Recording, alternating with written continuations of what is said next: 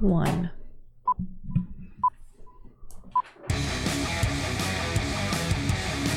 It's the show the establishment warned you about.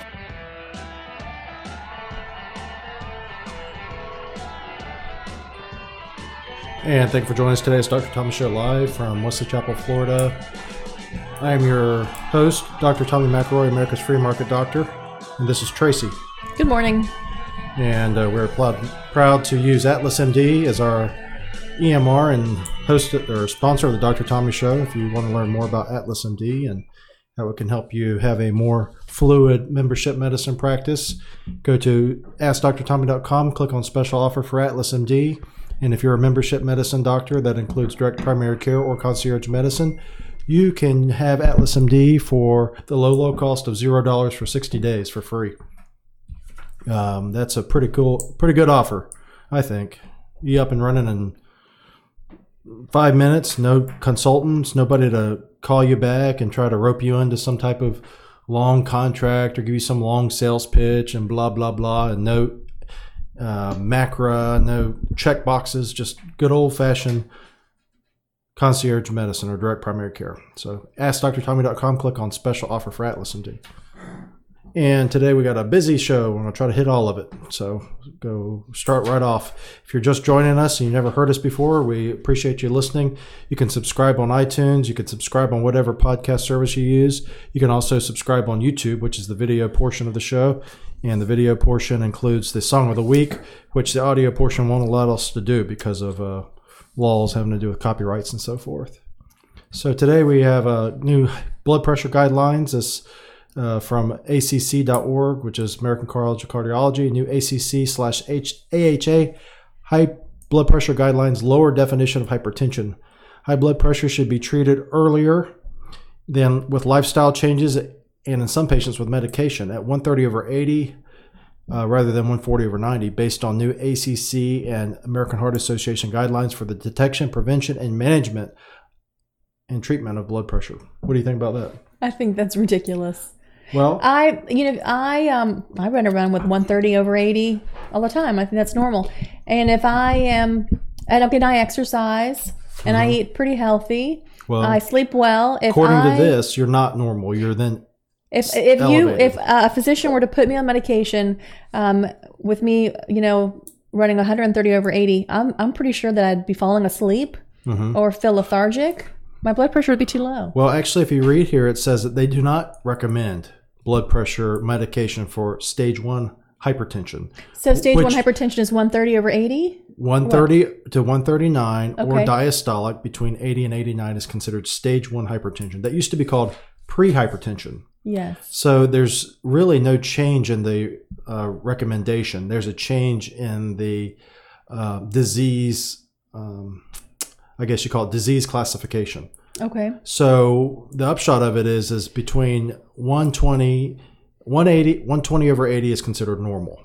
Okay. Elevated is 120 to 129 over 80. Stage 1, systolic between 130 and 139 or diastolic between 80 and 89. Stage 2, systolic or systolic at least 140 or diastolic at least 190 at least 90. Okay. And so actually they did lower the diagnosis, but they say that there's uh, so they lowered the threshold for diagnosis, but they said there's no treatment. So normal blood pressure less than 120 over 80, elevated blood pressure 120 to 129 over 80. Stage one 130 to 139 over 80 to 89. Stage two, now stage one and stage two are hypertension at least 140 or diastolic at least 90. So 140 over 90. So what used to be called hypertension was mm-hmm. 140 over 90. Right. Now that's called stage two hypertension. What used to be called pre hypertension is now called stage one hypertension. And if you're walking around with 129 over 80, uh, you are quote unquote elevated according to these new guidelines. Well, what do you think about that? So that's pretty much what my blood pressure runs. Sometimes I even run about 85. 86, 87 on the bottom. Now, would you treat someone, and I exercise, I eat healthy, would you treat someone uh, similar to me? Well, no, it says not to treat them. It says to treat them with uh, dietary lifestyle intervention at stage one. Okay, well, I already I exercise and I uh-huh. eat healthy. What else could I possibly do? Um, eat healthier, exercise more, I guess. Um, doesn't say. It says here, uh, new guidelines, the first comprehensive set since 2003, lower the definition of high blood pressure to account for complications that occur at lower numbers and to allow for earlier intervention. The new definition will result in nearly half of the U.S. adult population having high blood pressure, with the greatest impact expected among younger people. Additionally, the prevalence of high blood pressure is expected to triple among men age 45 and double among women under 45, the, guide, the guideline authors note. However, only a small increase in is expected in the adults requiring antihypertensive medication. It says the new ACA AH guidelines were developed with nine other professional organizations and were written by a panel of 21 scientists and health experts who reviewed more than 900 published studies. I don't know. It's interesting. Uh, you, you always wonder what political motivations there are behind changes like this, and and for those of you who believe that all uh, health guidelines are related just to health, I would uh, encourage you to uh, probably read about some of the discussions about it. Because if if you listen to Dr. Wax and I did a podcast recently, and if you go to uh, if you go to uh, Ask Dr. Tommy on uh, iTunes, you can actually no. If you go to Ask Dr. Tommy on SoundCloud, you can find it. But anyway, we did a podcast about essential health benefits and mm-hmm. how experts there were prescribing essential health benefits for insurance. And sometimes you find that it's not necessarily motivated only by health issues, but also sociologic issues. So my thinking is maybe they're just trying to say, look, we need to raise awareness, you know how that is, mm-hmm. of hypertension. And by doing so, instead of calling it pre hypertension, we're going to say it's hypertension. Now, what does that also happen? Well, that has ramifications for your health insurance potentially. Mm-hmm. Well, now we don't have health insurance ramifications because we did away with underwriting. So essentially, you have prepaid health plans, mm-hmm. uh, no matter what your risk is. But for life insurance, for instance, let's say someone comes in and they say, um, "Okay, uh, Tracy, you need life insurance." Looks here that you have hypertension. Mm-hmm. There you go. So that's a different. That's something different. Well, remember I told hypertension you hypertension is like a death sentence for a young person with hype with life insurance. Well, yeah, it really is. So I um I think maybe I had told you. Uh, so I had hypertension and gestational diabetes during my first pregnancy, 17 years ago, and I would say approximately 10 no maybe seven years ago eight, eight years ago i tried to get um, an insurance policy mm-hmm. and they want to know everything about you since the time you were born practically right and the fact that i had hypertension and gestational diabetes during my pregnancy and i was on a uh, I was on a, a, water pill diuretic for about a year after having my daughter mm-hmm. and i was denied um, insurance life insurance because of that fact sure so that's that's something to consider mm-hmm. is like you said, that is a real life example of how this may impact somebody. Impact somebody. Right. So now, and also with the, the, organizations that nine, it says nine organizations participated in um, in this, right? Well, no, it says the guidelines were developed. yes, nine other or health organizations. Were one of those organizations written by um, a panel of 21. pharmaceutical company? Well, that's a good question. Mm-hmm. That's a very good question. If you want to find out, you can go uh, to the Journal of American College of Cardiology and Hypertension um, and then you can search for this article, and it's called the. Uh, uh, well, I would just search new blood pressure guidelines. It doesn't say what the name of it is. It's published. So these are new guidelines. But yeah, that's always something interesting to do. Is you go into the about the authors, mm-hmm. And right. they say first they say, is there anything to disclose? Any contra, you know, any conflicts of interest? But even if there's nothing to disclose, you can just see who they are. Right. So if you look mm-hmm. on the, uh, for instance, the uh, essential health benefits that was written by this was a panel that was impaneled by CMS, Center for Medicaid, or maybe it's HHS. I don't know. It's hard to keep them straight. Some government body asked the uh, Institute of Medicine, which is a so so so called nonpartisan body that's just you know we only care about Institute of Medicine. You know we only want to be there for medical things. So if but you look at the authors Institute of Medicine, everyone has self interest. Now whether or not mm-hmm you know, we want to believe that uh, there is self interest. So the Institute of Medicine has some self interest. Now, you, it may be good or bad depending on your opinion, but some of these people that wrote this apparently have self interest.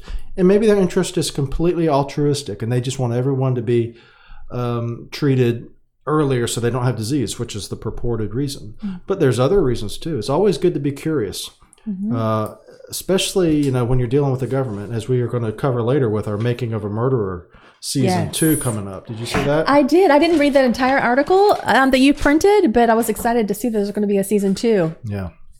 Uh, speaking of government, the uh, individual mandate uh, apparently is being uh, sought to repeal by the Senate's GOP tax reform bill. This is from CNBC. Uh, Dan Mangan uh, says Senate GOP tax bill reform bill seeks repeal of Obamacare individual mandate. The proposed Republican tax bill, which will include repeal of Obamacare's individual mandate requiring most Americans to have some form of health insurance or pay a tax penalty, GOP leader said Tuesday.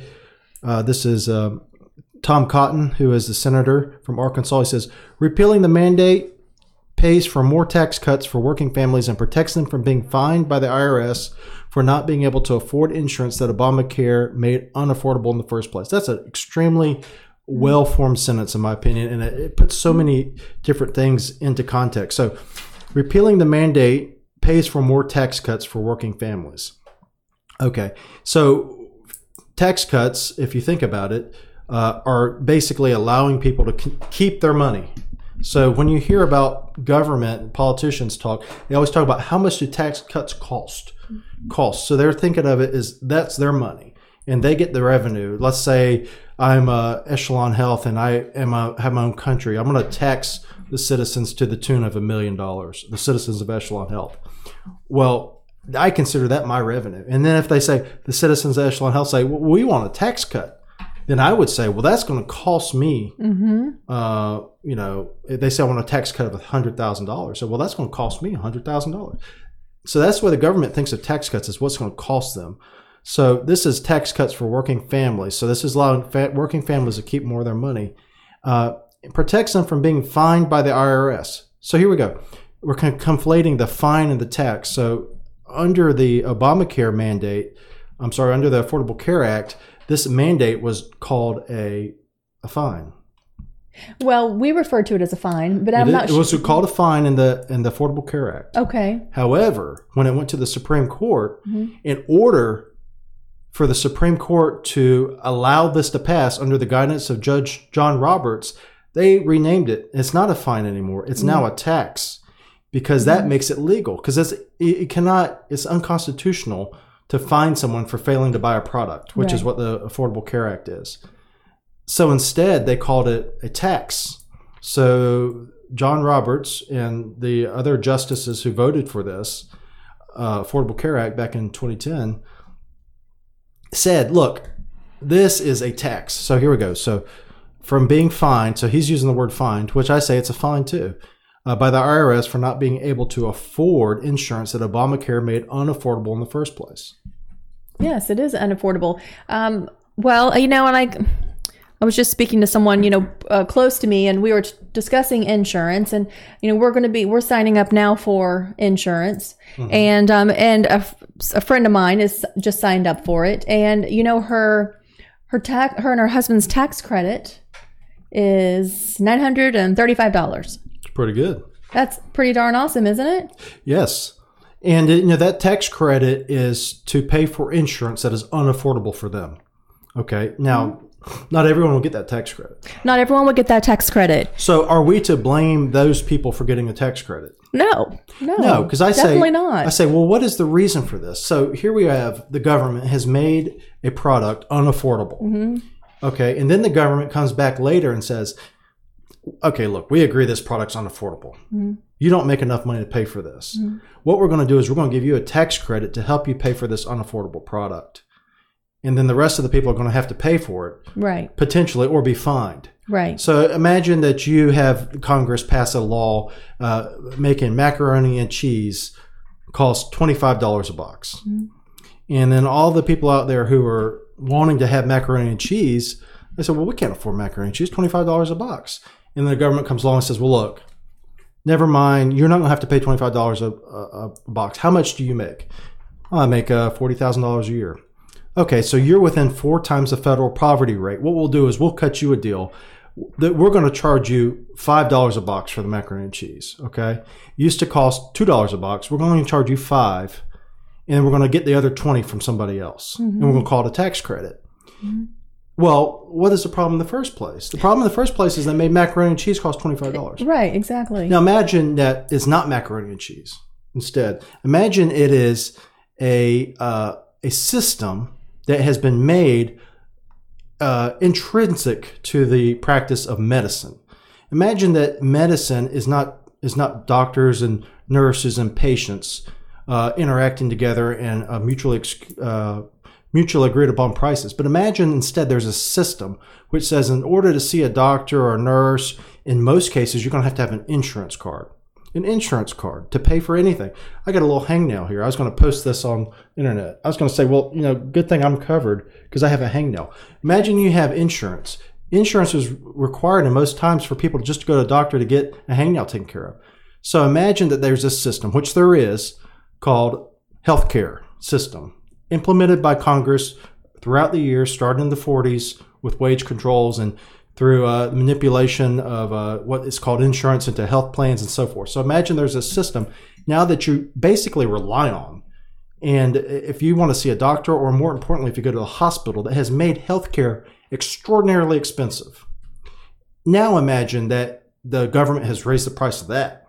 Mm-hmm. Well, that's different than box of macaroni and cheese. Mm-hmm. So here you are, you're holding these people hostage, saying, "Look, buy this insurance, or face face a penalty, mm-hmm. the IRS penalty, or maybe just don't go without, and maybe maybe you just neglect your health, or maybe you go to the hospital one day and you don't have insurance, and it costs you more money than you can pay, and, it, and you go bankrupt. Yes, because that most definitely can happen.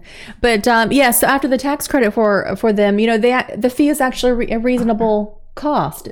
Right. You know, five dollars, probably more than it used to be. Yeah. Or you maybe not, but maybe they've knocked the price of macaroni back down to two. Either way, mm-hmm. the problem is is the product is expensive. Mm-hmm. Not that it's can be paid for. Mm-hmm. It's expensive. Mm-hmm. Maybe like if you got a tax credit to go shop for your clothes at Disney World or buy your cl- food at Disney World. Everybody knows if you go to an amusement park, mm-hmm. which we'll cover later, that the prices are inflated. Okay, because they have to pay for Mickey Mouse, they have to play. You know, it's different. You're not just walking into uh, McDonald's and getting a hamburger. You're paying for all this other stuff, so the price is inflated. Exact same thing happens in medicine. And I wrote an article about on Ask Dr. Tommy blog, talking about welcome to the medical world where everything's uh, prices are fake, or the costs are fake, but the prices the prices are fake, but the costs are real.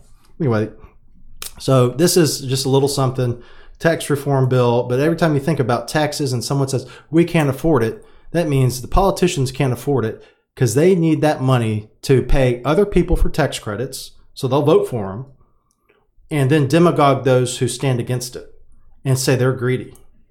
Actually, we're going to have something right here. This is a good thing, good segue. How much are you willing to pay? So this is this is taxes. So this is a little thing I made if you look on the screen here, and if you're listening online, this is called Federal Government Agencies A to Z.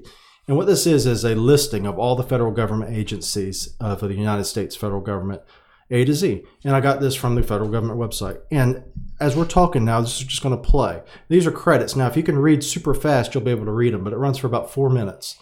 And so these are all the different things. So why do we have taxes? So African Development Foundation. Uh, what else do we have?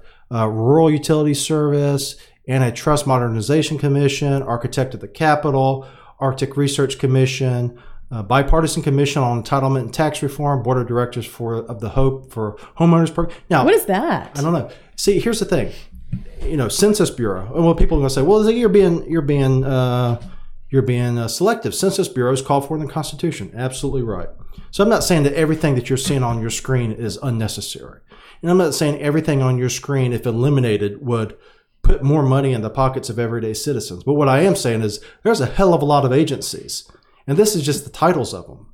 Now, each one of these agencies has a director. Mm-hmm. Each one of these agencies has multiple subdirectors. Each one of these agencies has a budget. And I can tell you, having worked in the government, what is how do budgets work in the government?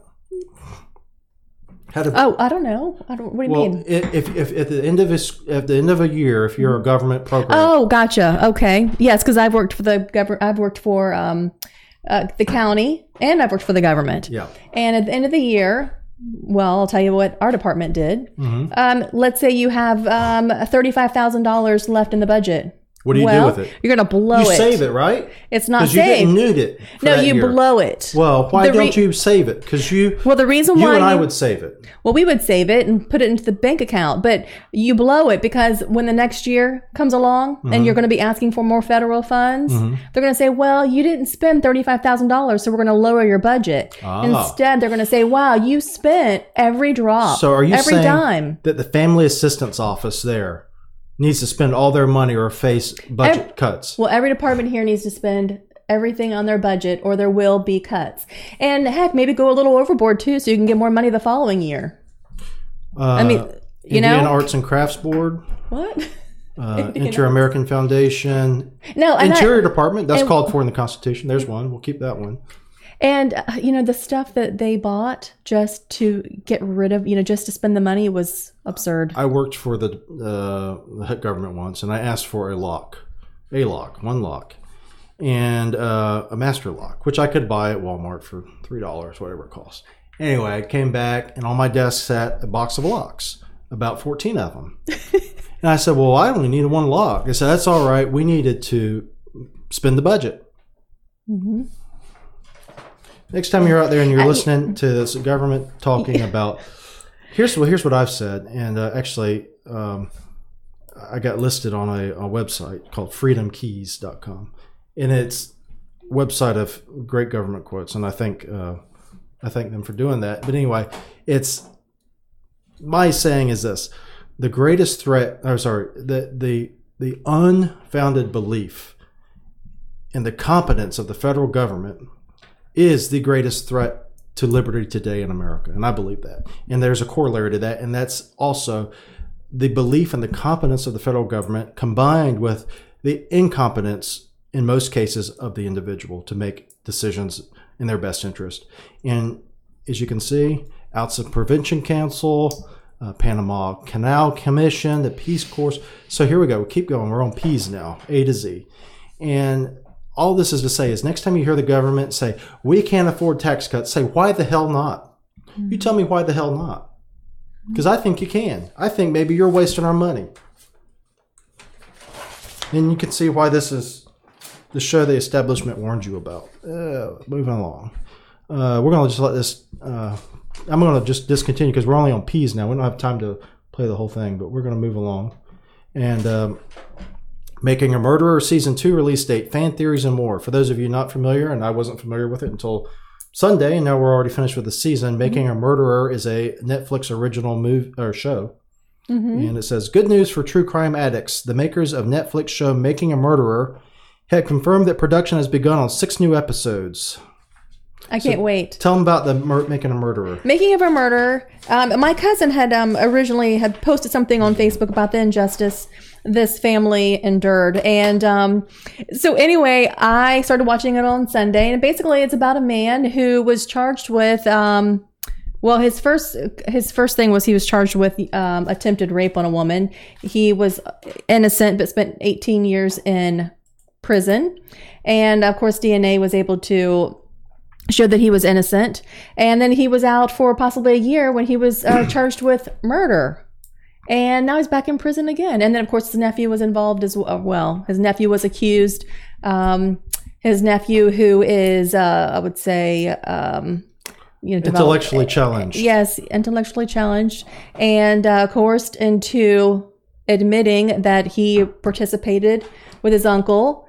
And um, anyway, this show is amazing um, at the corruptness that's going on in with the politicians, uh, the judges, lawyers, And if you look- district attorneys. The list goes on and on. So if you have Netflix, check it out. Of course, this is you know one side of the story supposedly, Well, yes, it does say it's one sided, but um, but you have to make up your own mind. You can avail Well- yourself to all the different stories, but it, it makes a compelling case of uh, um, of obstruction of just not obstruction of justice of just general uh, what do you call it um, corruption corruption corruption, yes. it reminds me of that show uh, So Who Ki- it's, I'm sorry, go ahead. It reminds me of the show Who Killed Sister. Um, I can't remember her last name. Unfortunately, or her name, Sister Catherine. Uh, another Netflix documentary. Yeah, so, you know, one of our viewers. in uh, um, Boston. Chris. Chris Pegg, if you, you're listening. You would probably like yeah, this. Chris, if you haven't seen Making a Murderer, put that on your list. So Chris is the one that turned us on to uh,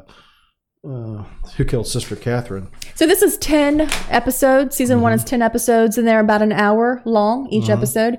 And um, you did not watch the first episode, but I filled, I filled you in. And Yep. then we, so we started wa- watching episode two. And then next thing you know, here it is Wednesday, and we finished all 10 seasons, you know, all 10 episodes last night because we watched three hours worth. But I wanted to see the ending. I just couldn't, I wanted to see it. I couldn't wait to see what happened. So if you're interested in reading about it, you're familiar. Making a Murderer season two. This is from nme.com. It's Thomas Smith, and it's uh, his uh, blog post. He says, "When will Making a Murderer season two air?" Netflix VP of Content Cindy Holland has revealed that new episodes should arrive in 2017, but that date is not confirmed just yet. 2017. Well, heck. So that's this year. Well, it's uh, It's should be- November, almost the end. So that means it should be coming out soon. Yep. Um, I wanted to go over something here.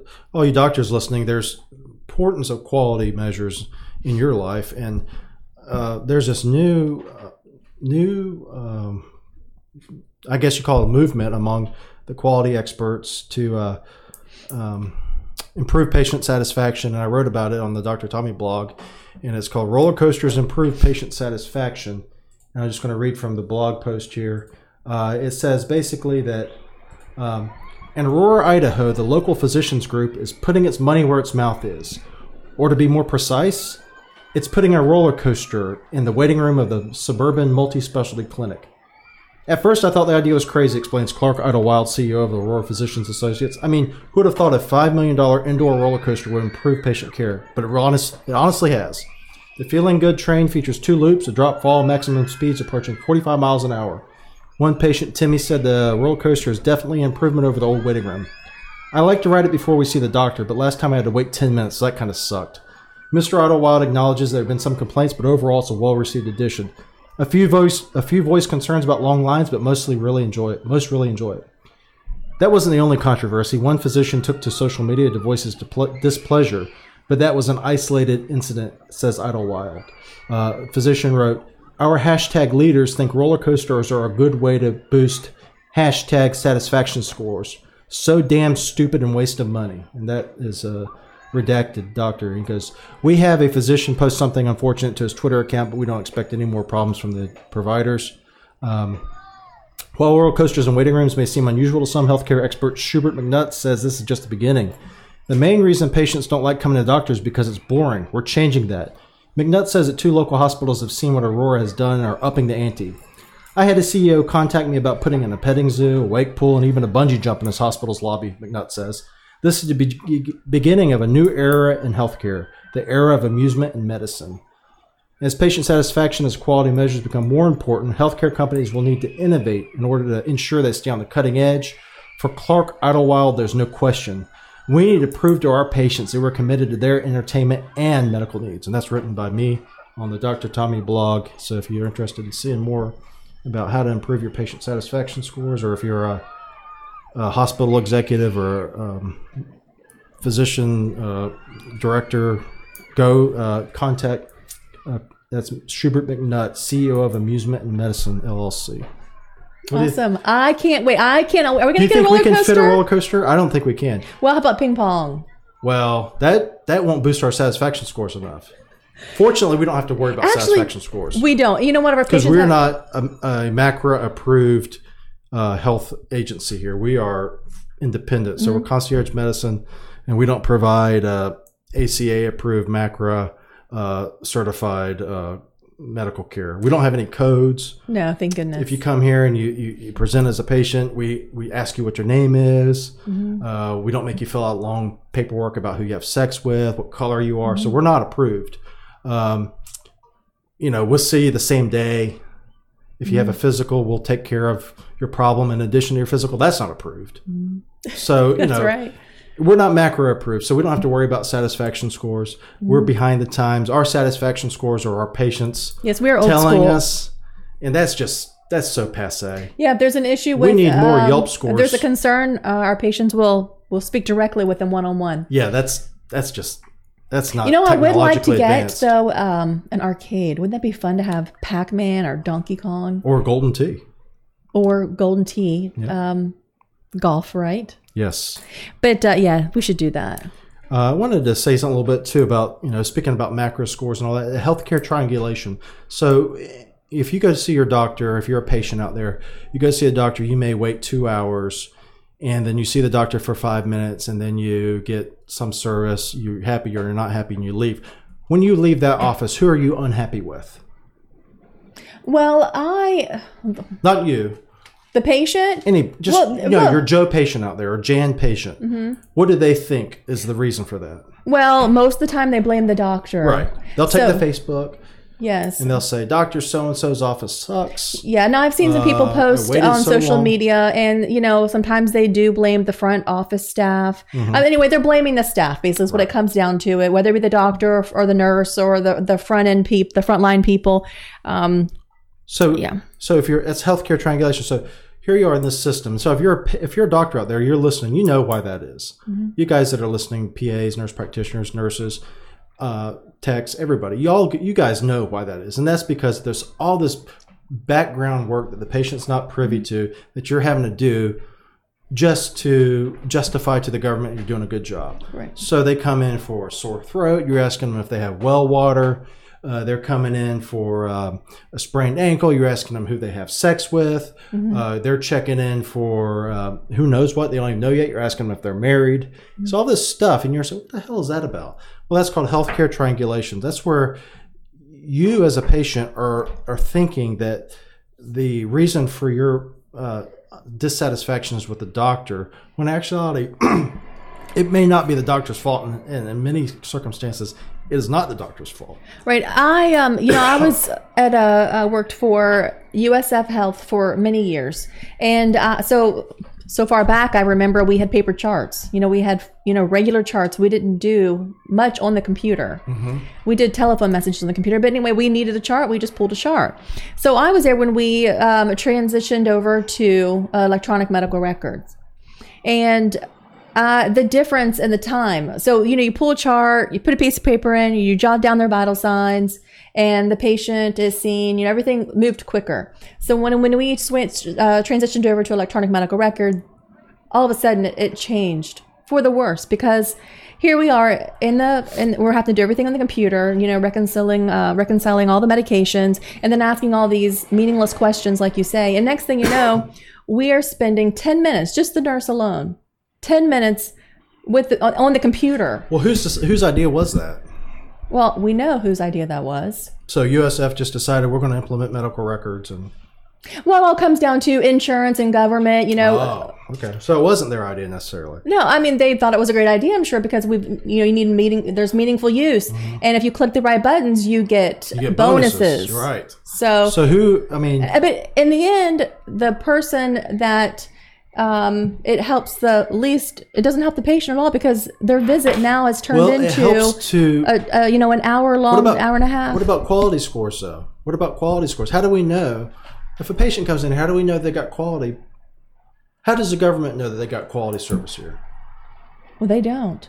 The well, isn't that a problem? Yeah, the Shouldn't the government know. know. everything about what goes on I know in people your think, life? I know that people think they should, or the government thinks they should, but okay, well, you know, it doesn't happen here. We don't. It. We don't need to involve them. Okay, let's say it's not the government. The government is just reporting. Let's say a patient comes in here. Mm-hmm. How is a patient supposed to know that we provide quality care?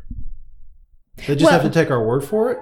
Yes, they're going to take our word for it. You know, and the thing but we what do. if we had a quality score from the government? Wouldn't that be better for them? Wouldn't that be no. more accurate? No. So our patients come here because of that reason, because we don't deal with the government. I mean, so we're different than most practices. What about the patients out there who want that? Then they can go to that. Then they can go to that. Absolutely right.